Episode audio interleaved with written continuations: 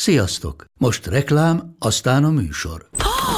Hú, de szép szőnyeg! Új! Igen, tegnap vettem a Diego-ban. Ó, és ez a függöny, de szép! Diego! És hamarosan lesz új laminált padló a hálóban. Rátszakadt a bank? Csak regisztráltam Diego digitális klubkártyát vásárlás előtt. Csináljunk neked is egyet? Csak egy perc és kész. Regisztrálj te is áruházainkban, vagy a Diego.hu oldalon, és azonnal megkapod digitális klubkártyádat, mellyel akár 30% kedvezménnyel vásárolhatsz padlóburkolat és lakástextil termékeket. Diego.hu. Már meg is kaptam e-mailben. Ez reklám volt. Jó volt.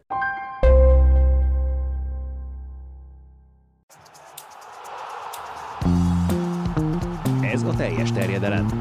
Magyarország első futballpodcastja Bongstar Tiborral és Bognár Dómával. És ezúttal Kemenes Szabolcsot köszöntjük nagy szeretettel, a Sport TV szakértőjét, és ilyenkor hozzátettünk mindig valamit, amit most már nem teszünk hozzá. Akarsz beszélni róla? Beszéltünk bármiről, persze. Ugye most már nem a harmadik kerület vezetőedzőjeként. Hogyan ért véget ez az egyébként nagyon hosszú és eléggé tanulságos kaland?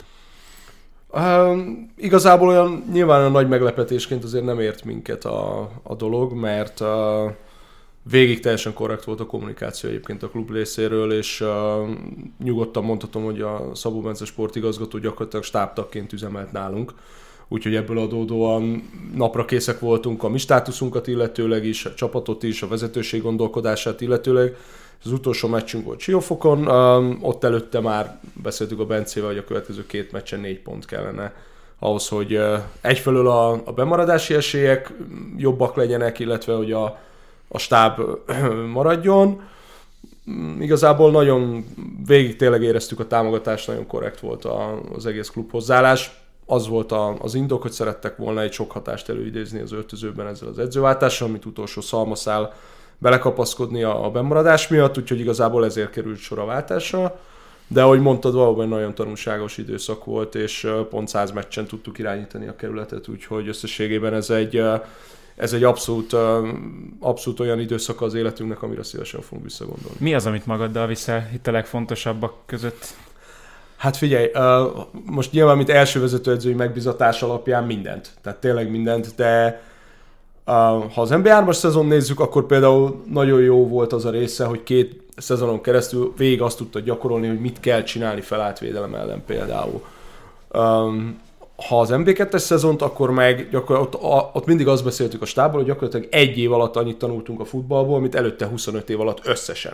De tényleg a kiválasztástól kezdve a mérkőzéseken való részvétel, meccsfelkészülés, ellenfél elemzés, az öltöző kezelése, tehát gyakorlatilag tényleg minden aspektusát a labdarúgásnak nem is újra kellett tanulni, mert nem igaz, csak olyan mélységekben tudtunk elmerülni, amire előtte nem volt lehetőség.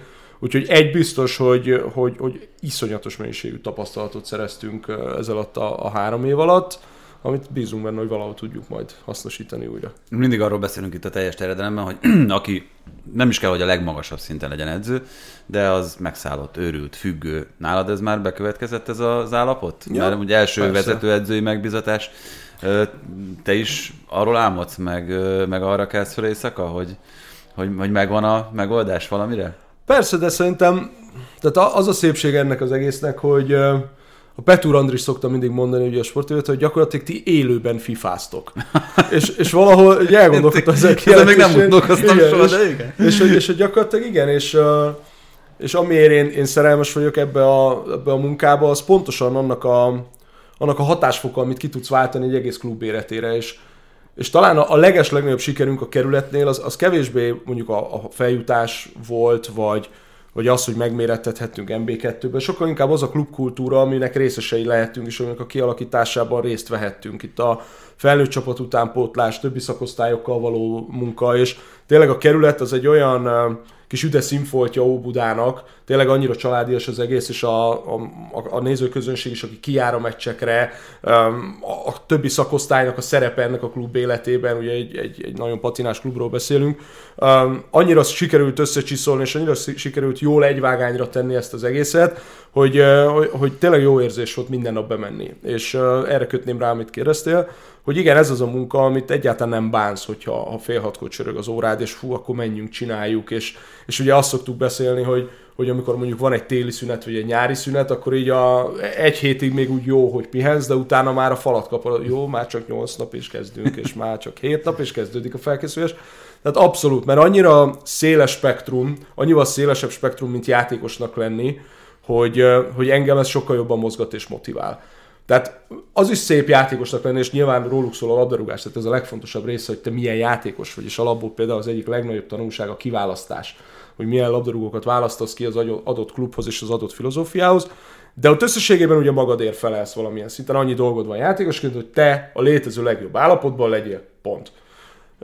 Vezetőedzőként sokkal szélesebb dolgokat kell mozgatnod, egy 12 fős tábort, egy 30 fős keretet, és akkor ugye beszéltünk itt a klubról, stb. Tehát, hogy sokkal szélesebb hatáskörrel és ezáltal felelősséggel is rendelkezel, mint játékosként, és nekem ez már nagyon fiatalon megfogalmazódott, hogy nekem ez lesz majd egyébként az irányvonal. Tehát gyakorlatilag nem is érzed azt, hogy ez most olyan óriás teher lenne, hogy folyamatosan ezzel foglalkozol. Inkább a körülöttem élőknek lehet ez inkább teher, hogy folyton ezzel foglalkozol, de összességében annyira természetesen adja magát, hogy mindig ez a téma, és mindig ezen agyalsz, és mindig ezt csinálod, és mindig jobb akarsz lenni, és az a legszebb, tudjátok, hogy mindig van hova fejlődni. Nincs két ugyanolyan edzés, nincs két ugyanolyan meccs, nincs két ugyanolyan napja a játékosaidnak, ahogy neked sincs. Tehát, hogy az egész ettől csodálatos, hogy gyakorlatilag nem tudsz ráunni, mert mindig valami új történik. Hát szerintem tökéletes példa erre, hogy akkor átkössünk itt a hétvégén történtekre, a Láció és a Milán találkozása. Mert hogy itt azt gondolná az ember, hogy ha valami fekszik a Milánnak, és ideális mondjuk az ő emberorientált védekezésüknek, meg letámadásuknak, az a Lációnak a labdatartós focia. Ehhez képest azért nagyon sokáig úgy nézett ki, hogy akár itt még az aranyéremes remények is elszállhatnak, mert a Láció azzal a harmadik percben szerzett góllal teljesen megváltoztatta a meccs dinamikát. Hát és igen, azért az a gól, amit kapott a Milán, tehát hogyha bajnok aspiráns vagy, ez nem nagyon fér bele így a bajnokság hajrájában. De összességében nekem a Milánról az a véleményem, hogy bár én ugye, tehát vérmilánosként ülök itt most köztetek, hogy ez egy óriási dolog, hogy ezzel a kerettel Pioli itt tart a Milánnal ahol. Mert de hol vékony ez a keret szerinted? Gyakorlatilag mindenhol. Én azt gondolom, a kapus poszton kívül szerintem mindenhol. Én azt gondolom, hogy óriási csodája ennek a szériának, és ahogy ő megérkezett a Milánba, le a kalappal, tehát tényleg szenzációs igazolás volt. Talán a vezetőségben nem karcsú a Milán, tehát hogy ott Maldiniékkel most van egy olyan elképzelés, egy olyan gondolatvilág, ami viheti ezt a klubot előre, de azon kívül én azt gondolom, hogy a létező összes poszton gyengébb a Milán, az Internél gyengébb, a Juvénál nevekre, a Nápolyjal sem vagyok benne biztos, hogy sokkal erőlébb tartanak. Ezt most gondolkozom, hogy miközben mondod, tehát így peregnek előtt, tehát nekem Tomori azért a liga egyik legjobb belsővédője, a leggyorsabb az biztos. Jó, lehet, hogy mondjuk Skriniar jobb nála. Figyelj, igen, most hogyha lebontjuk nevekre, ugye mit tudom, mondjuk egy Delikt, például a Juventusnál, vagy a Skriniar, amit mondtál, tehát hogy én azt gondolom, vagy a Kulibali ugye a Nápolynál, tehát hogy én azt gondolom, hogy azért ez a keret, és hogyha az összértéket nézzük, akkor is negyedik a Milán egyébként. Tonalit elcserélnéd Brozovicra? Azonnal. És Kessét is. Tehát, hogy nekem egy kicsit, azért nagyon fura milánosként nézni ezt a Milánt, mert borzasztóan szürke csapat. Tehát nagyon szintelen, szaktalan a foci. Tehát, hogy igazából minden csapatnál ki tudsz emelni valamit. Mit tudom, az Inter 3 belső védős rendszerében hajlandó olyan letámadási szisztémákat alkalmazni Inzaghi, ami a 3 védős rendszernél alapvetően nem működne. És ahogy ők 4 védőre váltanak egy letámadásos rendszernél, és egyébként a saját térfélen 5 védőznek, és egyébként ahogy abból átmennek támadásba, azt mondod, hogy wow, ebben van valami. Akkor ugyanez igaz, mondjuk a Juve az borzasztó idén, tehát ezt tegyük hozzá, hogy tényleg ők nagyon nem kapták. Pont ezt mondjuk, hogy kétszer próbáltak szépen focizni, és mind a kétszer falhoz csapták őket. Igen, de hogy a Milánnál összességében azt gondolom, hogy ha úgy érdemben nézzük a keret darabra lebontott minőséget, tehát én nem gondoltam, hogy Giroud újra fog éledni a Milánnál, hála Isten, hogy ez történik. Tehát az egésznek én azt gondolom, az egysége az, ami szenzációs. Például a tegnapi meccs, nem tudom, azt figyeltétek-e, hogy a Tonali góljánál Giroud úgy ugrott a Pioli nyakába, pedig elvileg mondhatta volna azt, hogy Váfalkúr, hogy lecseréltél ugye a 80 nem tudom hányadik percben. Jó, de Giroud mindig ilyen csapatember volt, tehát hogy az egész pályafutása során. Egyébként, de ezt nagyon jó volt látni. És, a kiválasztás. Kiválasztás, abszolút, abszolút kiválasztás. És én azt gondolom, hogy az az erősség ennek a Milánnak, hogy nem feltétlenül világklasszis játékosokból Pioli gyúrt egy olyan egységet, ami együtt képes sikerekre. Tehát hogy nem, nehéz lenne kiemelni egy-egy játékos. Tehát még Leao elképesztő önzőségét is elbírja ez a keret, pedig aztán én azt gondolom személyiségre nagyon kilóg ebből a Milánból, néha bosszantóan, de alapjában véve képességekre nagyon nehéz olyan játékos találni a mostani Milánban, akit bármikor be tudsz rakni egy Real Madrid közelébe, egy City, egy Liverpool közelébe, tehát tényleg a top csúcs közelébe. Nekem ez Tonali. Tehát én nem tudom, amióta láttam őt élőben játszani, azóta beleszerelmesedtem teljesen. Egyetlen egy dolog van, ez pont Bántibi kollégámmal beszéltük, akivel ezt együtt láttuk, ezt a Liverpool elleni meccset, hogy Tonali egy kicsit olyan, mint egy ilyen kisállat, egy macska vagy valami, hogy nem tudja fölmérni az erőtartalékait, mert körülbelül ugye a 70-80. Perc környékén egyszer csak összerogy, és kész. Tehát, hogy nem így szakaszosan fárad el, vagy folyamatosan, hanem így egyszer csak így elfogy az erő, és akkor onnantól kezdve nincsen jó passza, meg jó megoldása. Nem tudom, hogy hogyan tudta összeszedni magát a gólra tegnap, mert előtte egészen hajmeresztő dolgokat csinált. Igen, de látod, te is azt mondod, hogy hajmeresztő dolgai vannak, tehát... De ez csak amikor elfárad. Oké, persze, csak ha mondjuk pont felhoztad Brozovicot, vagy Barellát ugyanazon a poszton, azt gondolom, hogy még nem biztos, hogy lehet egy napon emlegetni őket. Az előbb említett nagy csapatoknál, meg aztán tényleg, hogyha ránézel a középpályára, ott nem biztos, hogy... Ugye nyilván egy nagyon fiatal játékosról beszélünk, tehát én azt gondolom, hogy neki a csúcs az még egy 3-4 évre van mostantól. Hát, meg hogyha megnézzük, hogy az előző évhez képest hol tart, ja, nyilván, most persze, akkor persze, hatalmas ugrást abszolút látunk. Azért mondom, hogy benne azért még bőven van potenciál, tehát a lehetőségek tárháza az nála nagy, valóban nagy, de jelen formájában én azt gondolom, hogy vannak jobb csapatok névre a Milánnál, és mégis ez az idény arról szól, nem tudom, ti ezt hogy látjátok, de hogy valahogy mindig megnyeri a Milán a meccseit. Például ezt a Láció elleni. Valahogy az utolsó percben teljesen értelmetlenül kifejelt labda, a kapus így lehetett volna az a beívelés, és Szakosai így, ennyi, köszönöm szépen. Vagy Marusics korábban, tehát ugye... Tehát, hogy szóval olyan dolgok vannak, hogy valahogy mindig sikerül, és én azt gondolom, hogy ez a közösség erejének tudható be, hogy ha mindig hozunk egy stabil közepest, aztán majd valaki valamit hozzátesz, majd lesz egy pici szerencsénk is, meg picit működni is fog a dolog, de összességében végre persze erről beszélgetünk, hogy a két milánói gárda ott van ugye az élen, azért az elmúlt 10 év az nem biztos, hogy erről szól. Igen, Láció után most Fiorentina, Hellas, Verona, Atalanta, Sassuolo, talán így névre nem tűnnek nagy ellenfeleknek, de trükkös meccs mindegyik a maga módján. Hát nagyon, nagyon. Ugye a Sassuolo el is verte a Milánt a San Siróban, az Atalanta az bár nem úgy teljesít idén, ahogy tőlük várni lehetne, de egy rendkívül jó és veszélyes csapat. Csak Verona... annyira trükkösek, mint a Láció. Hát nem lesz nagy gond. A Verona az egy nagyon komoly foghúzás minden nagy csapatnak. Nagyon, nagyon, nagyon. És tényleg Tudorral olyan szintű fejlődésen megy át a csapat évről évre, ami tényleg veszélyessé teszi őket. Tehát, hogy azért Simeonének sem mondtuk volna azt, hogy most lesz akkor egy ilyen szezonja, és közben van, tehát, hogy tényleg nem egy kellemes brigád, nagyon nem egy kellemes brigád, de inkább én a Milán saját magától féltem. Tehát attól, hogy képes vagy minden mérkőzést egyformán menedzselni és dominálni, mint ahogy az Inter megtette most a Róma ellen például.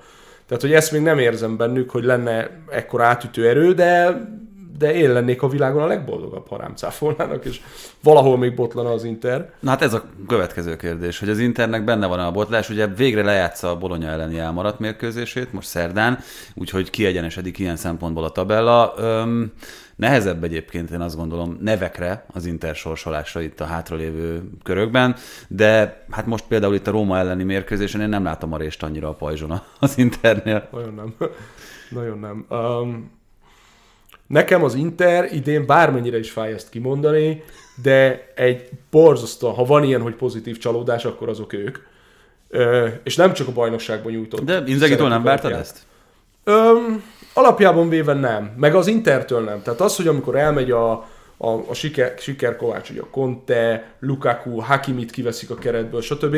Ráadásul Andanovicsnak nem volt élete szezonja a szezon eleje. És ennek ellenére tudott építeni egy ilyen Conte-féle nagyon védekezésorientált, stabil, fölütjük a Lukakura, aztán majd Lautaro Martinezzel megoldják focit. Teljesen átstruktúrálta, és egy olyan szemedgyönyörködtető játék van most az Internél, hogy tényleg jól leülni megnézni. Sajnos egy Inter meccset. Az Inter az egyik legszórakoztatóbb futballt játszó csapat Európában. Szerintem vitathatatlan. Abszolút. És az a magabiztosság, hogy az Anfielden is az a nyomás alatt ők kihozták a labdát, passzoltak, nyugiba voltak, vezettek 1-0-ra, tehát gyakorlatilag visszajöttek a párharcba, tehát természetesen Vidal hozta magát, és ugye egy percre rá piros lap, és el is szálltak a remények, de hogy például egy előzetesen én egy Liverpool Interre azt mondom, hogy oda-vissza 2-0, 2-0, 3-3, úgy köszönjük szépen viszontlátásra. Mégis volt egy olyan időszak itt, amikor a BL kiesés környékén jöttek a vereségek, vagy vereség a Sassuolótól, döntetlen a Torino ellen, mondjuk az idén nem olyan nagy meglepetés, úgy tűnik a nagyoktól. Tehát azért volt ott egy olyan időszak, amikor azt mondtátok, hogy ez egyáltalán nem olyan biztos, mint amilyennek tűnik. Igen, csak szerintem a nagy csapatok jellemzője, ugye minden szezonban van egy amplitudó, egy hullámzás. Az, hogy ez mekkora, az a kérdés. És amit mondasz, hogy igazából hullámzásnak fogjuk fel a Torino elleni X-et. Tehát, hogy azért nem annyira gáz a helyzet. Mm. És hogyha megnéztük azokat a mérkőzéseket, akkor is ott voltak az interhelyzetek, vödörszám, tényleg csak annyi volt, hogy kicsit fásultabb volt a brigád, picivel szélesebb volt a lövés, picivel pontatlanabb a beadás, de például a Torino meccs pont az, ahol nem lehet azt mondani, hogy nem dominált az Inter. Csak egész egyszerűen azokból, amikből egyébként például most Brozovic egy borzasztó nagy gólt rugott, azok nem ültek úgy. És... Szóló után. Igen, egy elég gyenge gólt rúgó, igen. Tehát, hogy én nem éreztem azt akkor sem az Interen, hogy például identitását vesztette volna, vagy nem ülne a játékuk, vagy kiismerték volna őket, és elsőjüknek a kapuig, vagy valahogy összeomlást lenne az öltözön belül, hanem egyszerűen volt egy ilyen most nem sikerül, most nem megy be, most nem vagyunk annyira frissek, nem vagyunk olyan dinamikusak, és ebből tök szépen kijöttek. Ha már a Torino szóba került, itt szerkesztünk Vági Bence kedvenc témáját hadd hozzam elő, Grayson Bremert, aki... Hát egy elég speciális védő, nyugodtan mondhatjuk. Te szeretnél ilyet a csapatodba, aki ennyire agresszív, de ugyanakkor nyilván kockázatot is rejteget az ő csapatba állítása. Kicsit én azt hiszem, hogy megállja a helyét az az összehasonlítás, hogy Cristian Romero volt hasonló nagyon az Atalantában. És azért az látszik, hogy neki például Angliában azért az átmenet nem annyira könnyű, mint amennyire gondolták azt sokan. Jó, de Angliában az átmenet én azt gondolom alapjában véve nem könnyű. Tehát, hogy az tényleg egy teljesen más világ. Érdekes ez, mert ugye attól függ, hogy nagyon sok múlik azon, hogy ki játszik melletted. És most tényleg egy Liverpooli példa, hogy amikor Van Dijk ugye kiesett egy évre, akkor gyakorlatilag a Liverpool épp hogy negyedik lett, és épp hogy BL-t fogtak. Ahogy visszatért, gyakorlatilag tök mindegy ki játszik mellette. Joe Gomez, Matip, vagy volt olyan, hogy Henderson Konaté volt mellette a belső védő, Konaté, tök mindegy ki játszik mellette, mindenkit Európa klasszis belső védőként tüntet fel maga mellett. Tehát, hogyha ugye Bremer 25 éves, nagyon jó korban van,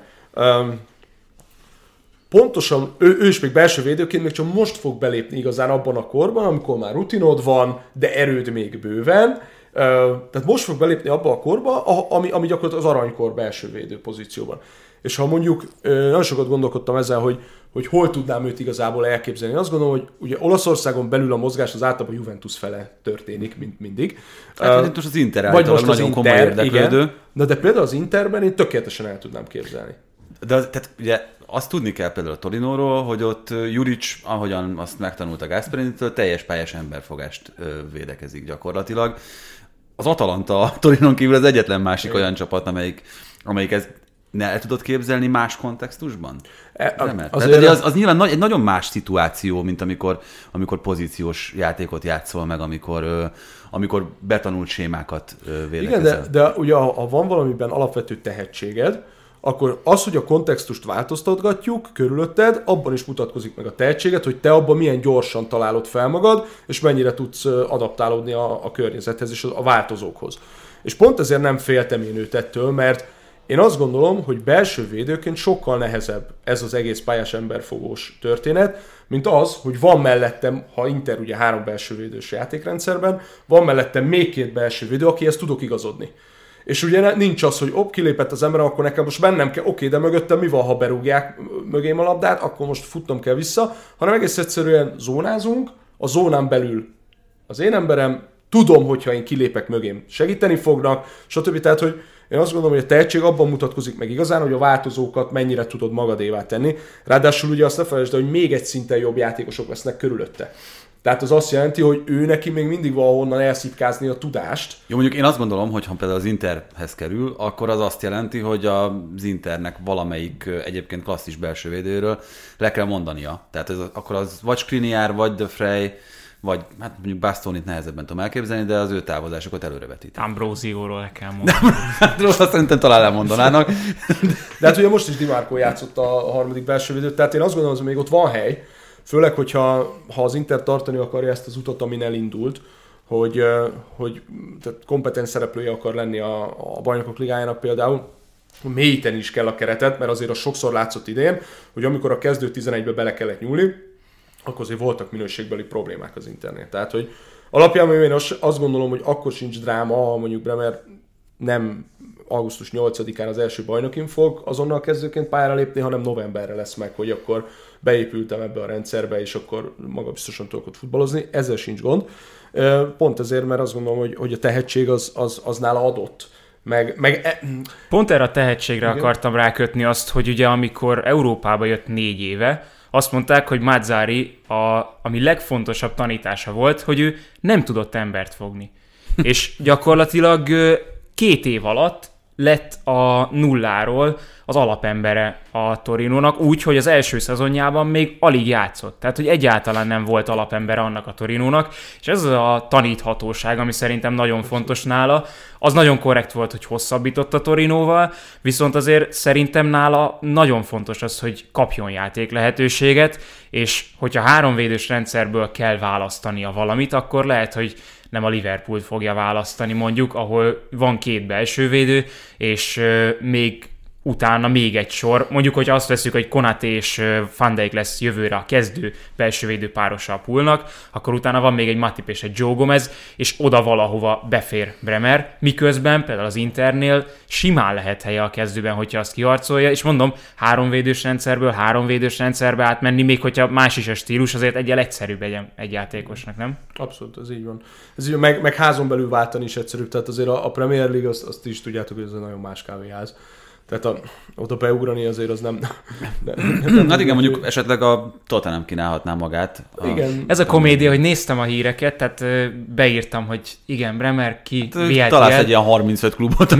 De tényleg komolyan érdeklődik, monitorozza, tett 25 milliós ajánlatot már, csak nem annyira nyilvános. Annyira nem fog elmenni szerint. Vagy a Torino annyira nem engedi el, hogyha van esze. 25 millió. Hát ott a bónuszokkal föltornászod, mint 35-40-re, akkor nem rossz a deal. Nyilván ez már az ő döntése, Bremer döntése, hogy mit lát önmagában, hogy melyik az az irány, amit föl tud venni, de nyilván házon belül, tehát hogy Olaszországon belül váltani, és ott egy szintet lépni, majd esetleg onnan tovább, vagy ha életed végéig az Interben futballozol, azért az se egy rossz karrier. Na hát akkor térjünk át Németországba, ahol 10-szer lett bajnok a Bayern München, stílusosan a Dortmund 3-1-es legyőzésével. Mégis, hát kicsit uncsi volt a forgatókönyv, meg olyan keserű a szájíz nyilván a Villarreal elleni Bajnokok Ligája kiesés miatt. Hála jó Istennek azon sikerült egy ebédet nyernem azzal a Villarreal továbbjutással, tehát az nem tudom, valamiért nekem az úgy eleve úgy tűnt, hogy az nem lesz egy könnyű falat a Bayernnek. Nyilván persze unalmas, hogy már megint a Bayern, már megint Lewandowski, már megint ugyanaz, stb. Én azt mondtam ezzel kapcsolatban, hogy nem az unalmas egyébként, mert a Juventus úgy lett 9-szer bajnok, hogy egyszer a Napoli kezében volt mondjuk, mit tudom én, 3 fordulóval a bajnokság vége előtt a lehetőség, hogy megelőzze. Nem volt nagyon sokszor, nem rezgett nagyon sokszor a létsz a Juve számára, de a Bayern számára én nem tudok egy olyan szezont sem visszaidézni itt a 10-ből, amikor kérdéses lett volna hosszú távon az, hogy ők megnyerik a bajnokságot, és ez az, ami szerintem valahol a Bayern Münchennek is a tragédiája, hogy nem kap megfelelő nyomást alulról, hogy na akkor még tovább kéne fejlődni, hanem ez elegendő, meg egy kicsit a német focinak is. Lehet, hogy nem lesz jó a párhuzam, de egy kicsit azt gondolom, hogy ugyanaz van, mint mondjuk itthon a Fradinál, hogy a Fradinak az a dolga, hogy Európa szinten próbáljon, ugye most magyar viszonylatról beszélünk, meghatározóvá válni. Legyen az Európa Liga csoportkör, Bajnokok Ligája csoportkör.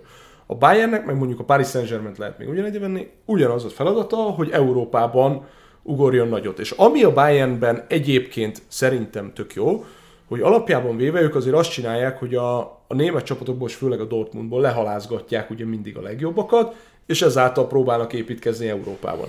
Tehát azért azt nem lehet rájuk sütni, hogy agyatlan költekezésbe kezdenének, mint például a Párizs. Tehát, hogy messze a legdrágább igazolásuk volt Hernández, aki egy kicsit ilyen kényszerszülte 80 milliós igazolás lett ugye a nagy pánikban a végére, de előtte Tolisso 40 milliója volt, messze a legtöbb, és azért ha top csúcs kategóriás klubokról beszélünk, azt mondjuk, hogy 40 millió euró, viccelsz? Mire költöttétek? A WC papírra? Vagy mit csináltatok belőle? Hogyha tényleg hasonlít egy Cityhez. De nem is tehetik meg. De nem is akarják megtenni. Tehát én nekem az is tetszik ebben, hogy nem is biztos, hogy meg akarják tenni, és ennek ellenére tudnak 10-szer zsinórban bajnokok lenni.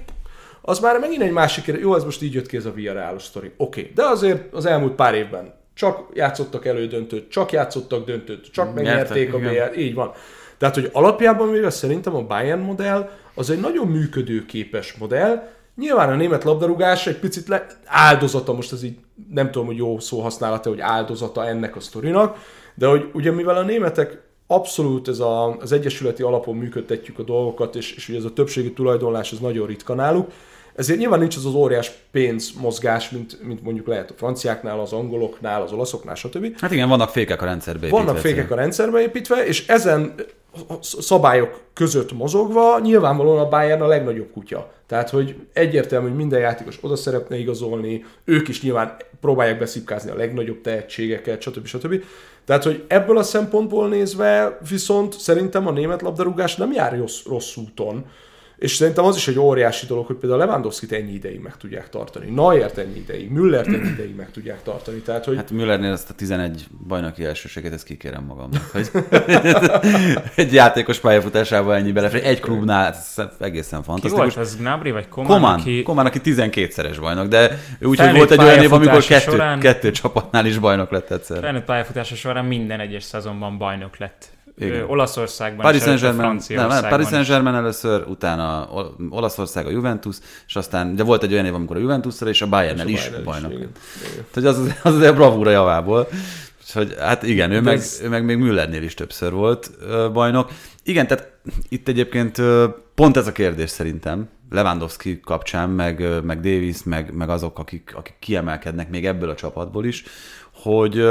Ők ezt kellően komoly kihívásnak érzik-e, mint ami a Paris Saint-Germain is mindig felvetődik a világklasszisokkal kapcsolatban, hogy azért ez így elég sima volt. Ha csak az nem, és akkor itt mindjárt hozzá is teszek egy ilyen kis széljegyzetet, ha csak az nem lehet egyébként vonzó, hogy Nagelsmannnal valószínűleg nem rossz együtt dolgozni. Hát szerintem azért Nagelsmannnal még fordítva vannak a dolgok, tehát egyelőre neki nem rossz együtt dolgozni a Leváékkal, és nem fordítva. Mert azért, hogyha megnézzük, ugye őt rengeteg kritika érte a Villarreal miatt, a kupakiesés miatt, stb. Ha megnézzük, azért a Bayern tradicionálisan az öreg edzőklubja. Tehát, hogyha azért megnézzük, hogy tényleg kik dolgoztak az elmúlt években, és kik voltak sikeresek, azért öreg, rutinos, bocsánat, sok tapasztalattal rendelkező edzőklubja, ami nem véletlen. Soha nem gondoltam ebbe bele, hogy ilyen van. Hogy... Hát a Real Madrid is akkor az öreg edzőklubja, nem? Hát mondjuk Zizut azért nehéz az öreg edzők közé sorolni, én azt gondolom, hogy ő de mondjuk habitusában ez ugyanazt képviseli, igen. Vagy lehet, hogy rosszul értem. Akkor ne úgy fogalmazunk, hogy öreg edző, hanem az, aki... Higgadt edző. Nem, hanem aki a tiszteletet ki tudja vívni, mert Zidane olyan edző, aki nem öreg ugyan, de azért, hogyha te Zidánnal találkoznál, akkor lehet, hogy csókolommal köszönnél elsőre. Igen, inkább arra gondoltam, hogy egy ekkora gépezetet és klubot irányítani, az kevésbé a taktika. Tehát nekem Flickben például ezt tetszett a legjobban, hogy ő egyáltalán nem akarta túlgondolni a dolgokat. Ő semmi mást nem csinált, mint egy olyan környezetet teremtett a játékosai köré, ahova jó volt minden nap megérkezni, és a saját tudásukat hagyta folyni. Hát ez Ancelottira. Ancelotti ugyanez, csak abszolút. Ő ugye ez a Rummenigge féle vezetőséggel nem tudott, a Höneszéken nem tudott érdemben együtt dolgozni, és a végén már én nagyon éreztem a szándékosságot, akkor ezt nektek, akkor most te játszok, és te játszol, aztán majd meglátjátok. Tehát, hogy ott volt egy ilyen kicsit ilyen ütközés az óriások között. Flicknél egyáltalán nem éreztem ezt, semmilyen módon. Ugye tényleg, hogyha az elődöket nézzük, én azt gondolom, hogy rengeteg olyan edzőt az elmúlt időszakból tudsz mondani, aki nagyon nagy név a szakmában, óriás tapasztalattal, és tudja, hogy egy ilyen gigászi gépezetet hogy kell működtetni. Nagelsmannról inkább azt tudjuk eddig, hogy azoknál a csapatoknál, mint a Lipcse, mint a Hoffenheim, akik inkább másodvonalasok, tehát agyalni kell a taktikán, agyalni kell, hogy fogok meccset nyerni, agyalni kell a bábukat hova rakom, van egy kis terem is építeni a klubot, mert még nem teljesen kiforrott az identitás, abban ő nagyon lubickolt. Tehát a Bayern azért egy eléggé megmerevedett szervezet. De akkor jól értem, azt mondod, hogy Nagelsmann túl innovatív edző a Bayernhez? Én azt gondolom, hogy igen. Viszont azért nem venném le róla semmiképpen a keresztet, mert ez idővel egy csodálatos házasság lehet. Tehát, hogy a kettő összeérik, a nagy-nagy-nagy nehéz tradíció, és ez a megszögesedett látásmód, a friss innovációval, ha egyenlő mértékben lesznek jelen, akkor szerintem óriás dolgok történhetnek. Én azt gondolom. De egyébként szerintem ez a kiesés azért nagyjából a keret minőségnek is tudható, tehát nagyon nem mély a Bayern kerete. Nagyon nem, és ez már a Flick korszakban is probléma volt. Hát ez Szalihamidzsics munkáját minősíti nyilván. Hát igen. Ő azért ugye egy elég megosztó személyiség abban a stábban, mondjuk így ilyen nagyon finoman. Meg a szurkolók között is. Igen, meg a szurkolók között is. Én azt gondolom, hogy bőven kell mélyíteni azt a keretet, meg kellene mélyíteni azt a keretet. Nyilván ettől függetlenül a Bochum vereség, meg az ötös a Mönchengladbachtól, meg a kiesés a Villarrealtól, azért nem fér bele. Bayern szinten ez nyilvánvaló, de én azért még nem törnék pálcát Nagelsmann fölött. Pont ez, de az a jó, hogy tehát ez a német foci és a Bayern Münchennek is a párhuzamja, hogy van egy fenntartható út, ami azt jelenteni, hogy maradnak ennél a modellnél a Bundesligában, vagy a Bayernnél hiába van követelésnek ott az, hogy nem csak a bajnokságot és a kupát kell behúzni, hanem Európában is eredményt kell elérni. Szóval, hogy ezzel szemben a klubban belül is ott van ez a fenntarthatósági eszmény, hogy ha Nagelsmann maradna, akkor ez hosszú távon működhetne, akkor is, amikor Müller már nem lesz, akkor is, amikor Lewandowski már nem lesz. És ezzel szemben van ott, hogy a Bundesligával szemben talán jogos igény lenne az, hogy ott legyenek rendre a negyeddöntőben, és ne csak egy csapattal, hanem a Dortmund is úgy legyen ott, hogy a Bayern mellett rendszeresen, és ehhez kéne változtatni a keretrendszeren, és néhány dolgot lebontani valahogy ebből az 50+1-ből, meg az egyéb szabályozásokból. Nem biztos, hogy tudsz. Tehát, hogyha megnézed azt, hogy gyakorlatilag a Dortmund az angol ifisták felvevő klubja lett, akkor gyakorlatilag ez mindent elmondta. Tehát, hogy a Manchester Citynél, aki nem kell az U23-ba, az gyere fociz nálunk, és akkor oké, ugye Bellingham, Sancho, most ez nagyon csúnya hangzott, ezt sarkosan értsétek, amit mondok, de alapjában véve tényleg ez történik, hogy a Lipcse megveszi a Salzburgból azt, aki ott bevált, a Dortmund elhozza a másodvonal, nagyon fiatal, akkor még másodvonalas angolokat, és a legtőkerősebb klubokról beszéltünk a Bayern után.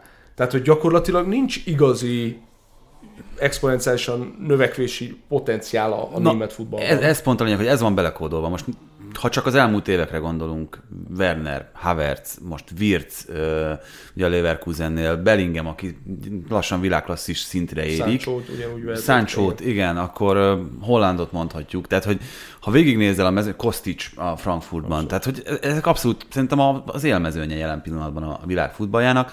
Ők éreznek ebben bármi lehetőséget, kihívást, hogy mondjuk egy Leverkusennel oda lehet érni a 4. helyre, vagy a 3., hogyha most a Lipcse számára úgy alakul a szezon. Szerintem most az jutott eszembe, miközben ezeket a neveket soroltad, és visszatérek a legelejére a beszélgetésnek, hogy kiválasztás. Hogy azért jó a német futballrendszerben a kiválasztás, mert ezek nagyon-nagyon éhes játékosok. Jó, de az a vége, hogy mindig lerabolják őket. Tehát, hogy két szezonra tudod megtartani őket. Tehát a játékos nyer, mert megfuttattam magam azért egy topligában, mert azért a Bundesliga az egy topliga, megfuttattam magam egy topligában azzal a reménnyel, hogy tudom, hogy a klubomnak érdeke engem futtatni, és majd komolyabb helyre nagy pénzére adni, tehát mindenki nyer ezzel a modellel. És ami a legszebb, miközben soroltad itt ugye azokat a klubmodell, meg ilyen dolgokat, az jutott még eszembe, hogy ennek ellenére a stadionok tele vannak. Tehát a kiszolgálás jó, a futball minősége jó. Tényleg előre menetelős foci van, nem hátul ácsorgok, tolódgatok jobbra-balra, hanem megyek, mint a gép, nézhető futball van. 70% alatti passzpontossággal. Hát de pont ebből adódik, hogy letámadás van, hogy megyek, tempót megyek, abban benne van a hiba, nyilvánvalóan. De szerintem sokkal inkább nézel egy 70%-os passzpontosságú meccset ilyen tempónál, mint 80%-kal, jó, most gomfoci, egyszer te jössz egyszer én, most akkor támadj, te én hátra megyek. Most menj hátra, mert most én támadok, érted? Tehát, hogy azért az olasz futballban láttunk ilyet az elmúlt 10 évben elég sokszor. Most a spanyol foci kezd ilyen lenni egy kicsit. De a német futball élvezhető. Élvezhető. Ugye a Sport TV-n volt szerencsénk, ugye 3 évig vittük a Bundesligát is, és amikor láttam, mit tudom én, egy Augsburg, mondtad a Leverkusen meccset, és basszus, ez jó. Ez jó. És tényleg olyan játékosok, akiket szerintem, ha nem vagy benfent, és 3 nevet nem tudsz mondani az Augsburgból, vagy miért tudnál? És mégis leülsz a tévé elé, és azt mondod, hogy ha, ez futball. Ha leveszed a feliratot, hogy mi van, ez jó nézni, ez működik. Tehát ház van, igen. Jó a pálya, jó. Jó a meccs, jó a meccs. És ugye ugyanez a játékosoknál is, hogy lehetőség, és ki tudok törni a nagy. A Bayern-t és a Leipziget leszámítva, itt nincs ez a keltető bajnokság félelme az embernek, hogy nem lehet, hogy ha ennyire tényleg ezekre a játékosokra mennek rá. És amúgy a Leipzignél is megvan ennek a veszélye, csak mint hogyha komolyabb pénzügyi háttér lenne ahhoz, hogy ők fel tudják venni a versenyt a Bayernnel. Szóval ez a Dortmund-féle betegség, hogy nekik ezekre a játékosokra kell, és ezekre a játékosokra tudnak csak rámenni ilyen pénzügyi helyzetben. De hogy ez baj, szerinted? Vagy... Hát ez a Ligönnek a szerepe jelen pillanatban, ahol milliónyi tehetséget látunk, és van a Paris Saint-Germain. Igen, de én pont nem értem. Igen, de közben meg a Párizs mégis mit csinál? Nem a Ligönből veszi meg a legjobbakat, hanem tényleg nem csak, hanem horror pénzekért igazol teljesen értelmetlenül. Tehát a Bayernnél pont erről beszéltünk, hogy nem látsz 222 millió eurós igazolást, vagy havi 3,5 millió eurós fizetést. Tehát, hogy még mindig a racionális kereteken belül működik a Bayern, és szerintem ezért egy jó modellje ennek az egésznek, és ezért látom kicsit másképp, mint a Párizsnál, hogy a Párizs lelabolja valóban a Ligönt, meg egyébként a világot, és nem jutnak sehova. De hogy nem véletlenül kivonultak most a szurkolók. Most lettek bajnokok. És kivonultak a szurkolók a stadionból. Tehát lefújták a meccset, és üres volt a stadion. Aki ott maradt, az meg kifütyülte Neymárt. Nagyon szép. Tehát, hogy azért valahol, és erre ugye visszautal, hogy a stadionok tele vannak Németországban. Tehát, hogy az emberek azért tudnak azonosulni azzal, hogy igen, tudjuk, hogy fenntarthatóan működik a klub, és egyébként szavazati jogom van bérletesként. Szerintem egy sokkal intimebb kötődést alakítanak ki a klubok a szurkolóikkal, a játékosaikkal, mint Franciaországban. Mennyire szurkolok ennek a modellnek, te jó ég. Tényleg, esküszöm. Tehát ez, azt hittem, hogy a Paris Saint-Germain féle modellnek. Ja, igen. Ott a szurkolóknak szurkolok. Igen, ugye itt elrejtettük közben a beszélgetésben a PSG 10. bajnoki címét fennállása során, de hát végül is azt gondolom, hogy ennél apatikusabb bajnoki című ünneplés nem nagyon fordult még elő a világ történelmében. De szerintem ezt hagyjuk is. Ha azt mondtad Nagelsmannról, hogy túl innovatív edző a Bayern Münchennek, akkor mit mondasz a Rangnick Manchester United ideiglenes házasságról? Én már akkor azt mondtam a kinevezésnél, hogy nem látom át ennek a racionalitását. És azóta megvilágosodtál. És azóta tök véletlenül, ez most igazam is lett. Tehát, hogy most, hogyha nem is tudom, 16 mérkőzésnél néztem meg utoljára, amikor 16. meccse volt Rangnick, és ebből 3-szor vagy 4-szer volt, hogy 2-nél több gólt rúgtak, vagy 1-nél többet, bocsánat. Tehát, hogy én azt gondolom, hogy Rangnick megint ugyanaz a karakter, tehát szerintem alapjában véve a jelenlegi labdarúgáshoz Nagelsmann sokkal jobban illik, mint Rangnick, és én azt gondolom róla, hogy fölépíteni egy kvázi kis klubot, az teljesen más, mint egy ilyen óriást igazgatni.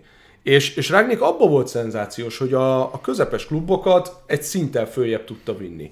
Ugye kialakított gyakorlatilag egy ilyen laboratóriummá tette a Lipcsét, ahol mindenfajta kísérletezés belefért a játékosokkal, de a Manchester United az nem ez.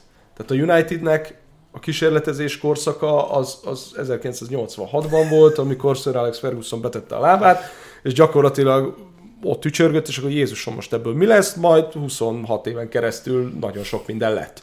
Tehát az volt az eleje, 86-tól mondjuk 87-ig volt a kísérletezés, azóta ugye olyan polcra került a United financiálisan, támogatói háttérrel, szurkolókkal, mindennel, hogy az most már nem egy ilyen valamit felépíteni kellő dolog, hanem azt egész egyszerűen jól kéne funkcionálisan üzemeltetni. És ez egyelőre senkinek nem sikerül Fergusonon kívül, ami azért erősen elgondolkodtató, hogy akkor gyakorlatilag nem biztos, hogy elég az egy szobor ott a stadion előtt neki, hanem még kéne pár.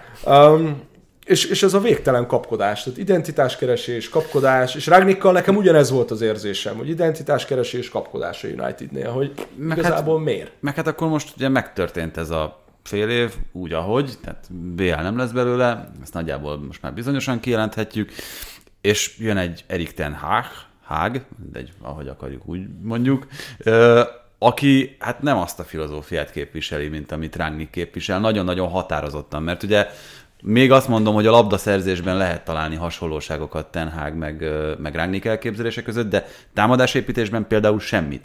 Mert az Ajax az nem rohant úgy soha, mint a Rangnick csapatok például. Igen, csak ugye mindenki várta ezt az óriási gegenpressinget, nem tudom micsodát a Rangnicktól, de most ez pont nem történik meg egyáltalán a Unitednél. Tehát például annál demoralizálóbb, mint a Manchester City United mérkőzésnek az utolsó negyed órája, azt szerintem a Manchester United történelmében 100 évet hát kéne visszamenni. De a Liverpoolt is, tehát ez a Liverpool mérkőzés is borzasztóan nézett ki United szempontból, és tehát a csírája sem látszik ennek a dolognak, de talán nem is volt egyébként Rangnickkal szemben azt mondani, hogy fú, akkor most jön a pressing pápa, és akkor most wow. És majd Ronaldo letámad. Hát igen. Persze, hát kivel. Tehát, hogy azért ő ezt felmérte, hogy tök jó, hogy én vagyok itt a letámadás, atya úristene, de kivel fogok letámadni, vagy mit fogok csinálni? Hát Bruno Fernandes szalad, ha kell, ha nem. Hát igen, jó, igen. Tehát, hogy alapjában véve ez a Ten Hagos kinevezés, ez nagyon izgalmas lehet egyébként, csak azért azt ugye látni kell, hogy kikkel, hogyan, milyen közegben valósította meg az Ajaxnál ezt az egészet. És ugye itt nem csak az Ajaxról beszélünk, tehát ugye ő volt a Goed Igaznél is edző, ahol ugye osztály tudott lépni a csapattal, tehát olyan csapatai voltak, akik azért mondjuk az adott ligában ők jónak számítottak. Itt azért nagyon komoly és precíziós meló kell ahhoz, hogy a United-et visszahelyezzük erre a polcra. Annyi, hogy a Bayernnél talán megismerhette, hogy milyen egy ilyen klubnál dolgozni. Mégis ez az utóbbi időben erősödtek föl inkább azok a hangok, hogy Pochettino azért lenne jobb választás a Unitednek, mert tudja, milyen a Premier League-ben egy ilyen csapatot vezetni. Ez szerinted így mennyire fontos, mint szempont, hogy Pochettinónak ebben van tapasztalata, és például Rangnicknak sincsen, tehát ő sem az a... Igen, de mondjuk Ten Hagot így ismerve, vagy így kutatva így a munkásságát, én azt gondolom, hogy ő abban a szempontból ideális választás, hogy nagyon gyorsan föl fogja venni a tempót. Tehát, hogy nagyon gyorsan meg lesz neki. Nyilván ezt most lehet azt mondani, hogy nincs tapasztalatod, de most hogy lesz, ha nem adod meg neki a lehetőséget, tudod? Tehát, hogy alapjában éve szerintem ez nem probléma nála. Sőt, semmi nem lesz probléma nála, ami ugye nagyon beszédes, hogy például ugye az elmúlt hét történése, hogy a vezető scoutot menesztették a United-től 2005. Ez egy nagyon érdekes dolog, ezt Fehér Csabi mondta tegnap, hogy ez a vezető scout kapcsán, hogy Ten Hag hoz magával a scoutokat. Tehát amit nem gondoltam, hogy ugye úgy szoktuk meg, hogy inkább edzői stábtagokat szoktak vinni, de azt hiszem 2 scout, aki az Ajaxnál dolgozott eddig, költözik át Manchesterbe. Hát a scout az majdnem olyan bizalmi poszt, nem? Mint egy asszisztens. Igen, az edzővel, nem a sportigazgatóval? Hát ugye igen, tehát ez megint egy olyan jel szerintem, hogy mennyire működik jól a United gépezete. Az lehet, hogy egyébként a 2 összefügg, hogy most pont van épp üresedés, mondjuk így, hogy üresedés, és akkor a helyére hozok olyan scoutokat, aki már összeszokott a vezetőedzővel, és akkor legalább vele legyen meg a harmónia, és akkor majd beilleszkednek a klubstruktúrába. De például ugye a Liverpoolnál ez a big data elemzés, és konkrétan ők a NASA-tól igazoltak szakembert erre, és például ugye Luis Diaz-t is 2 éven keresztül scoutolták, és ugye a klasszik sztori, amikor ugye meg kellett győzni Kloppot arról, hogy Salah jobb választás lesz, mint Julian Brandt, mert ő mindenképpen Brandtot szerette volna, és ugye meggyőzték róla, hogy Michael Edwards, hogy figyelj, a big data alapján, meg az elemzőink szerint itt a 2 papír, ő jobb választás lesz ahhoz, amit te szeretnél. És hagyta magát meggyőzni, hát úgy néz ki, hogy erősen bejött. Tehát, hogy van egy olyan modell a Liverpoolnál, ami brutálisan működik, ami a Unitednél nem igazán működik egyelőre, és most már azért 10 évről beszélünk.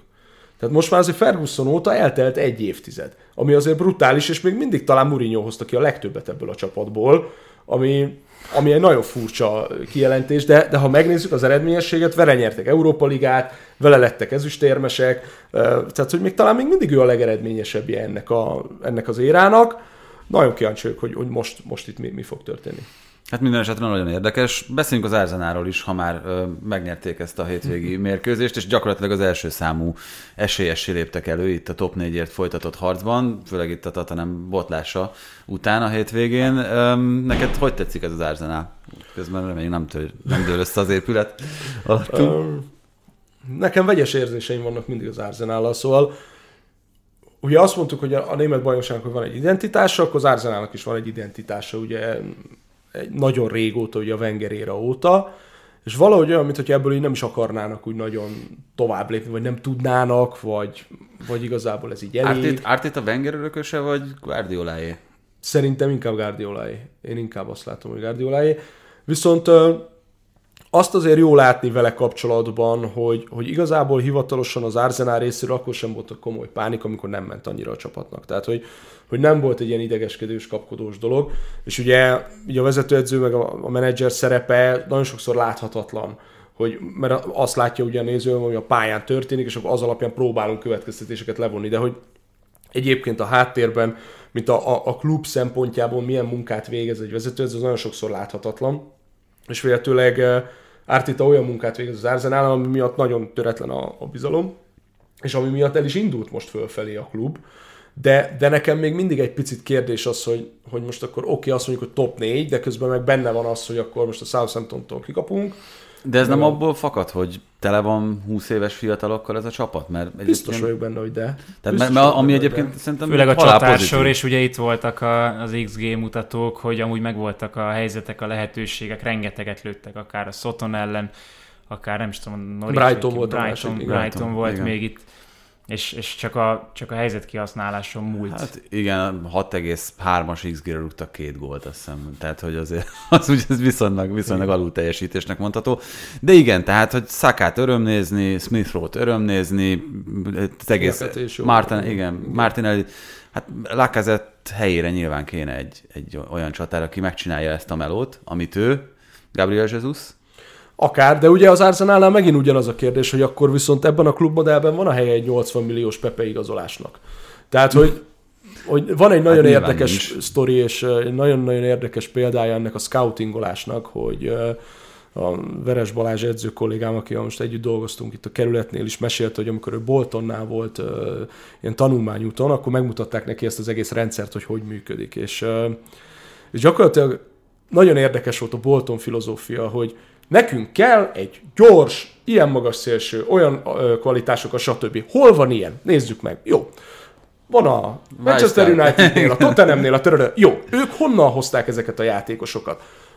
Nézz, Ren, törölő, nagyon jó. Na de ők honnan hozták ezeket a játékosokat, és eljutottunk egészen a játékosok származásának gyökeréig, hogy fölnőttek Kamerunban, ebben a futballiskolában, Nigériában, abban a futballiskolában, és a Bolton oda ment el a játékosokért, mert azt mondta, ha én nem megyek oda, nekem sanszom nincs a Liverpoollal szemben, a Manchester Uniteddel szemben elhozni Franciaországból 50 meg 60 millió eurókért, tehát nekem el kell menni egészen odáig, hogy egyáltalán lehetőségem legyen elhozni. És akkor kérdezem én, hogy az Arsenalnál belefér a 80 millióért a Pepe. Mert akkor azt mondom, hogy akkor melyik az identitása? Most építek a fiatalokra, vagy kell 80 millióért egy ilyen játékos? De tehát, hova jutott a Bolton ezzel a filozófiával? Oké, nyilván összeomlott az egész rendszerük, de nem azért, ők nem azért jutottak oda, ahova. Csak hogy maga az elgondolás, hogyha van egy ilyen stabil rendszerem, abban jó egyébként az öltözőbe behoznom egy 80 milliós igazolást? Nyilván nem. Mert hát akkor... Ez ugyanaz a kérdés, mint ami felvetődik nagyon sok klubnál most például a játékos fizetések kapcsán. Ugye például Rüdiger esetében, aki hát most jó, persze, itt innen nézve, meg a többiekhez viszonyítva, 90 000 fontért játszott hetente a Chelsea-ben, az 5 legrosszabbul fizetett játékos között volt a csapatban. Ez nyilván fenntarthatatlan állapot, és minden szempontból hiba. Tehát az ügynök részéről, a klub részéről, és nem csoda az, hogy egyébként most 2,30-at ajánlottak azt hiszem neki, amit nem fogadott el, ami egyébként már egy teljesen korrekt fizetés a többiekhez képest, csak akkor mindig mondhatja, hogy Lukaku miért kap 3,40-et.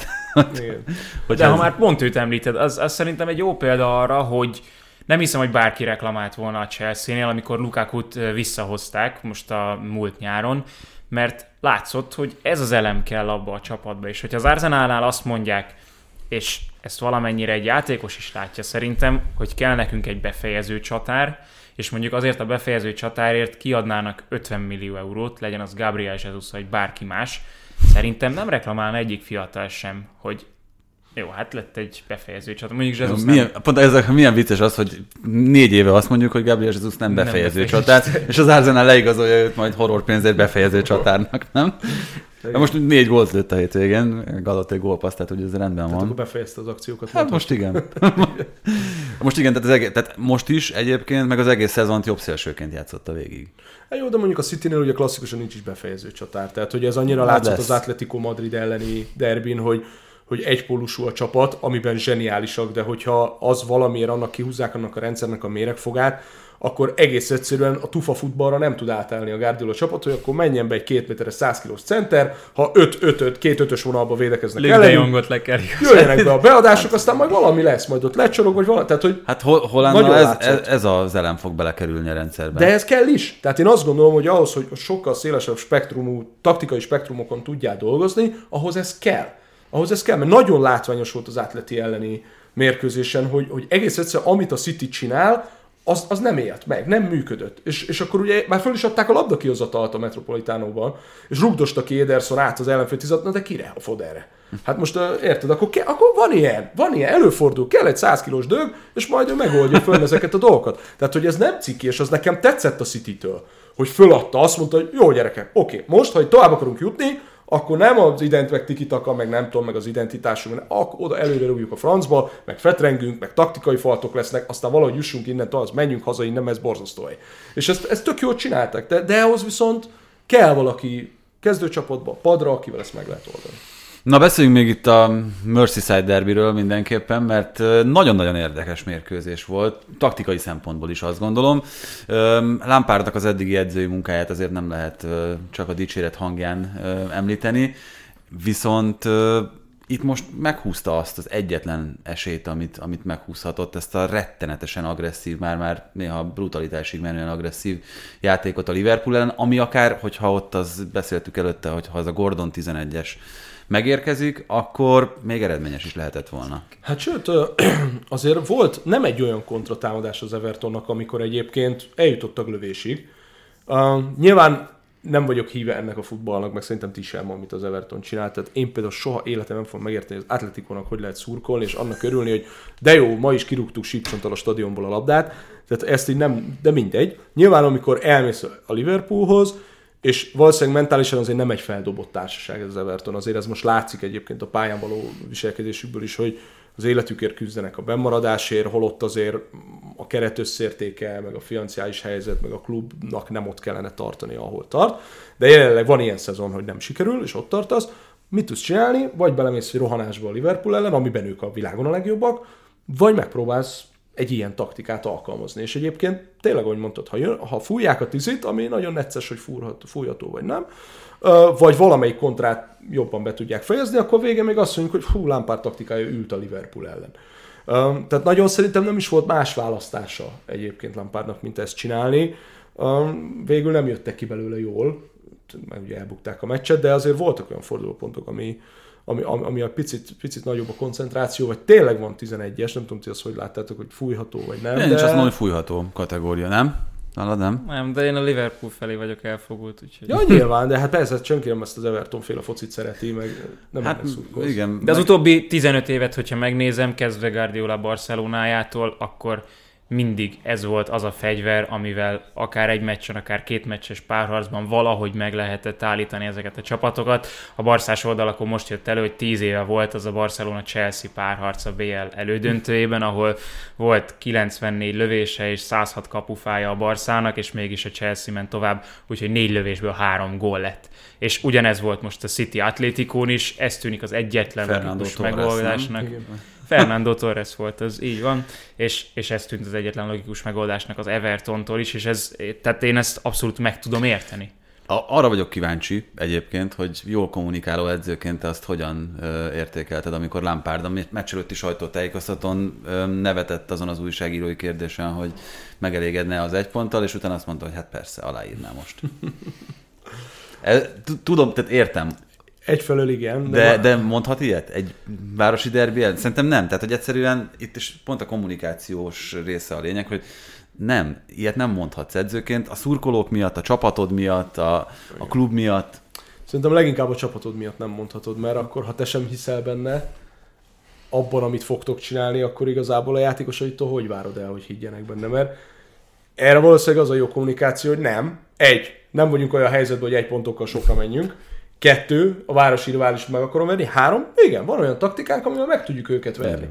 És egyébként tényleg lett olyan taktikájuk, amivel ha kicsit szerencsésebbek, akkor... De őszinte volt, elégedetlen? Igen, elégedetlennek, kész persze, pont. Persze, hogy elégedetlennek. Igen, értem. Érted, egyértelmű, nem is kérdés. Az a felállás, amit a Liverpool alkalmazott, az már egy kicsit itt a Bajnokok Ligája felkészülést is szolgálta, mert elképzelhető, hogy a Villarreal nagyon-nagyon hasonló meccstervet fog alkalmazni. Hát a Villarreal ugye ugyanezt a, mondjuk az Evertonon azért elég flexibilis, az a 4-5-1, 4-4-2, 4-1-4-1-ből való védekezés, hogy a Villarreal az a klasszik 4-4-2. A Bayern ellen, a Juve ellen is parádésen csinálták, csak egyébként jobbak labdán, mint az Everton, tehát hogyha labdát szereznek, vagy ők jönnek, akár kirúgással, bedobással, akkor sokkal jobb minőségű játékosaik vannak. Alapjában véve egyébként a Liverpoolnak ez a betömörülő védelem elleni játékukra az jellemző, ez a fajta játék, amit most is csináltak, hogy ugye így, hogy ez a középpályán ugye Thiago is szerepelt, illetve Fabinho is, nagyon sokszor azt láthattuk, hogy helyet cseréltek, tehát Fabinho volt jobban mélységben, és Thiago forgott ki labda felvenni. Nyilván, mert jobban osztogat, tehát hogy jobban átfolyik rajta a labda. Ugye a jobb oldalon nagyon érdekes azt megfigyelni, hogy Trent Alexander-Arnold gyakorlatilag a félterületben középpályást játszik, és azt nem szélsőt, mint ugye régebben, hanem ugye Szalát hagyják egy az egyezni a szélen. Bal oldalon ez megfordul, ott Robertson tartja ugyanúgy a szélét. Tehát egy kicsit ilyen elcsúsztatott rendszere van a Liverpoolnak. Egyébként nagyon jól látni az evolúcióját a Klopp-féle Liverpoolnak, hogy honnan indultak, és egyébként mindig van egy kis változás, mindig van egy pici új elem, mindig van valami újabb apróság, finomság a játékukban, amivel kiszámíthatatlanabbá válnak az ellenfeleik számára azon túl, hogy egyébként zseniális gépezetként működnek. Tehát annyira nem volt, meg nem is nagyon volt más választás, úgy Isten igazából. Tehát ott sincs ugye ez a 100 kilós center effektus, kivéve amikor ugye Origi beszállt a játékba, de azon kívül ugye Zsota azért szintén nem mondható egy ilyen brutális nagy centernek, sem Mané, sem Salah, tehát hogy sem Firmino, tehát hogy ők sem játszanak ezen a nagyon klasszik centerrel. Tehát annyira nem volt meglepő, mert igazából olyan sok minden más nem is tudtak volna csinálni. A legszebb statisztikai adat a 10. percben jött, akkor volt 98-7 a passzok száma. Tudod, mennyi lett a vége? Hát, hányat passzolt az Everton? Hát 100 alatt 94-et. Thiago 120-at. Igen, de nyilván ebből adódik, tudod, egy ilyen játékfelfogásból. És ugye a Liverpoolban az a szemétség, hogy nem is adják neked oda. Tehát, hogy hiába akarsz te majd kontrára benne, és védekezek, és akkor rendben lesz, hogy majd ők hibáznak. Hát az nem nagyon történik meg. Igen, tehát a labdaérintések száma is valami egészen botrányos volt az Everton részéről. Ha már Origit említetted, a Milánban örülni fogsz neki? Nagyon. Mondom, nekem Giroud érkezése is először úgy voltam, hogy jó lesz ez nekünk, és nagyon jó lett. Én azt gondolom, hogy igen. Csak nem lehet tudni, hogy milyen az, amikor 4 meccsnél többet játszik egy szezonban. Ez valóban így van. Majd most kiderül. Vagy ezt meglátjuk. Még egyetlen egy dolog, itt nagyjából beszéltünk erről a Liverpool Villarrealról, a másik elődöntő a Bajnokok Ligájában, City Real Madrid. Hát, milyen meccsképet vársz? Ez egy nagyon jó kérdés. Nekem Ancelottival a Madrid idei Bajnokok Ligája teljesítménye egyszerűen lenyűgöző. Tehát az, hogy ő Párizsban meghúzta azt, minden szemrebbenés nélkül, hogy kapura se rugunk, és legyen 0-0 a meccs, tök mindegy, oké, 94-ben Bappé egyéni megoldása zseniális, befejezte 1-0, oké. De hogy ők tudnak olyan meccs terveket, meccsen belüli változtatásokat csinálni, amire így ámulsz és bámulsz, hogy ez most komoly. Tehát, hogy a Chelsea úgy jön vissza a meccsbe 3-0, hogy atya úristen kiesés ránk, és Ancelottit látod, hogy rágózik az oldalvonal mellett, na gyere kicsi, akkor most beállsz, és akkor odamész, és akkor teljesen átszed, kiszedi Casemirót, Carvajal a belső védő, mi van? Bajnokok Ligája egyenes kieséses szakaszban, és bejön, és működik. Tehát, hogy én ettől féltem egy kicsit a Cityt, bár sem a Real Madrid, sem a City felé nem vagyok elfogult, Ettől féltem egy kicsit, hogy Ancelotti mit fog velük művelni, meg az a széria, amiben a Madrid van, az valami elképesztő. Tehát, hogy az döbbenet. Tehát a hétvég, ugye a Sevilla elleni meccsük is, vagy még az előző hétvég a Sevilla elleni meccsük is, hogy visszajönnek olyan szituációkból, ami nem normális. Tehát, hogy annyira egységes a csapat, és olyan jól néznek ki idén, nagyon kíváncsi Gárdilom, mit talál ki. Mikor? Utána néztetek ti ennek? Hogy mikor volt ilyen utoljára, hogy ennyivel a vége előtt valaki bajnok lett Spanyolországban? Mert ugye a hétvégén bajnok lehet. És ez az furcsa befolyásoló tényezője lehet ennek a BL meccsnek. Amúgy ugye azt hiszem az egy pont is elég a Reálnak. Igen. Ott szombaton az Espanyol ellen. Te emlékszel ilyenre, Szabi, hogy ilyen volt? Hát ilyen dominanciát már csak a verseny, vagy a páros, meg a hármas versenyfutás miatt sem. Igen, nagyon. Igen, de szerintem most azért a többiek gyengélkedése is benne játszik. Hát világos, de hát ez az előző évekhez képest egy egészen kirívó különbség. Abszolút, ez egyértelmű. Hihetetlen. De azért az, hogy Casemiro nem 100%-os, és Alaba nem 100%-os, benne vannak a keretben a City ellen, de ezt még azért ne vegyük százra, hogy ők játszanak, itt lehet nagy hiányzó. Hiába próbált pihentetni most Ancelotti, kicsit, mint hogyha kezdene az a félelem beigazolódni, hogy az a Real Madrid elfárad itt a végére. Erre kíváncsi leszek. De mondjuk azért vagyok erre kíváncsi, hogy a bajnokságban nem kell erőt belefektetni. Tehát nem baj, ha nem hát vagy szombaton bajnok. Hát ez a Valverde, Camavinga. Azért mondom, tehát nem baj, hogy most nem szombaton vagy bajnok, tehát hogy igazából rápihenhetsz. Igen, nagyon, nagyon komoly szellemi teherként ez nincs ott a játékosokon, azt hiszem. A City kivel játszik a hétvégén? Fú, az jó kérdés. Mert az a múltkor ugye a Liverpool miatt tényező volt, és most is tényező, tehát hogy azt nem engedhetik el úgy, ahogy a Real elengedheti vagy Espanyol ellenit. Nem tudom. Hát majd megnézzük műsor után. Ja, nagyon izgultunk, hogy fog ilyen sok téma beleférni. Belefért, úgyhogy nagyon szépen köszi, Szabi, hogy megint eljöttél hozzánk, és hát egyrészt sok sikert itt az új munkához, ami remélhetőleg hamarosan érkezik. A másikat azt megfigyeljük a képernyőről. Köszönöm szépen. Köszönjük, sziasztok!